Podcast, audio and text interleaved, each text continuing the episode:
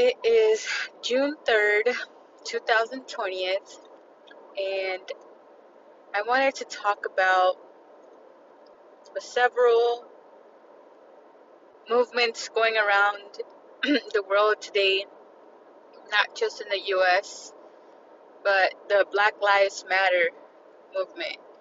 I'm driving right now, currently, right by Confederate flags in a town that is majority white, um, Caucasian, and it's really crazy how how racism is still very much alive.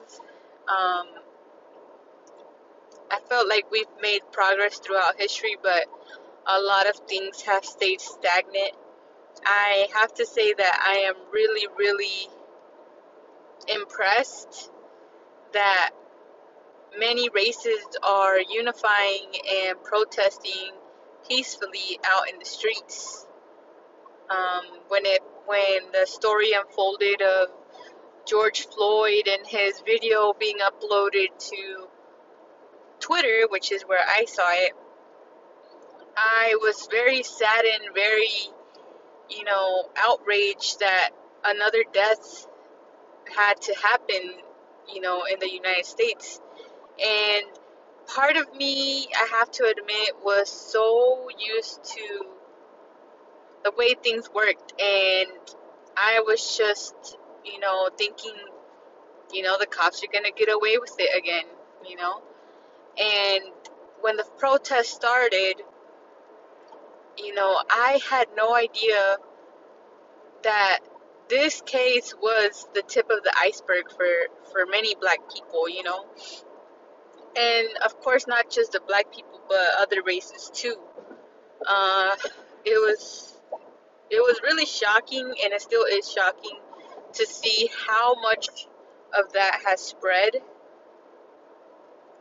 now protesting is going on in all 50 states of the United States, as well as other places like London, the UK, um, you know, all several several overseas countries, you know, and the message is really really loud and clear, and it's saying, you know, we're not to take it anymore. You've done enough of stepping over not just black people in my opinion but minority groups you know?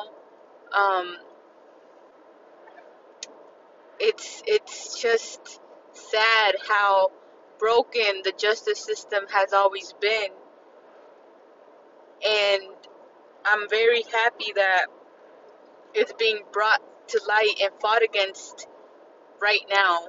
Right now there's just this is literally like going to be in a history book one day, you know, like going through the COVID 19 pandemic, and that didn't stop people from going out and protesting such injustices that are happening right now. People that are on the side of, you know, injustice probably thought that nothing was going to come out of it again. They will be able to, you know, wipe their hands clean and go on about the day like nothing happened. You know, so it's very, very, um, you know, it just it's just very impressive to me. Sometimes I'm like at a loss for words at how much is going on right now, and the fact that the the the people, the government is in a sense listening, if you can put it that way, by arresting the other three officers involved besides the one who murdered George Floyd.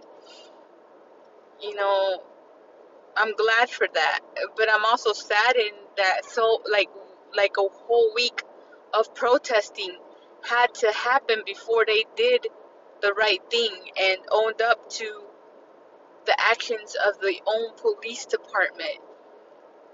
But, you know, the things that are happening are happening for a reason. And you know, it's just it's just amazing.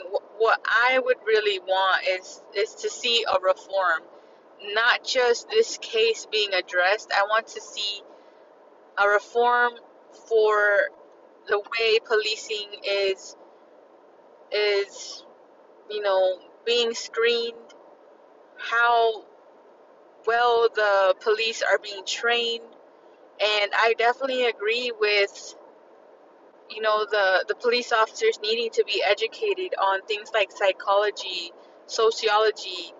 You know, there's a lot of things that I've learned from my psychology background about the way you know the the psychological aspect of being a part of a group especially an authoritative group like the police department that comes with several factors that require a level-headed person to be able to you know maintain because you as a police officer you are the person that's going to be placed in the most toughest situations that will get the average person uneasy, fearful, and you have to maintain a level head throughout the entire decision decisions that you're making.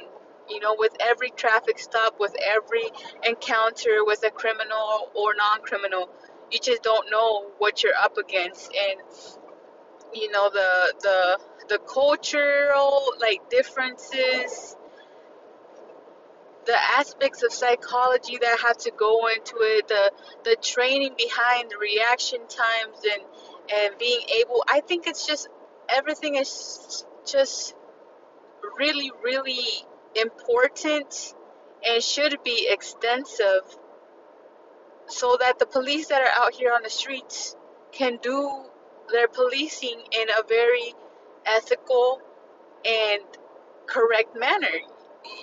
And, you know, if you look at it, many police officers are not getting that education. Many police officers are sad to say, but some of them do it for the money. Not just in police office officers, um, and policing jobs, but also in you know, I'm not I'm not saying any any other jobs people are joining to just for the money. There are people and plenty of careers that are just joining that career just for the money. But as a police officer, that's a whole nother level that you are you you are getting into if you're just doing it for the money, you know. And so I think that's a really big thing that needs to be addressed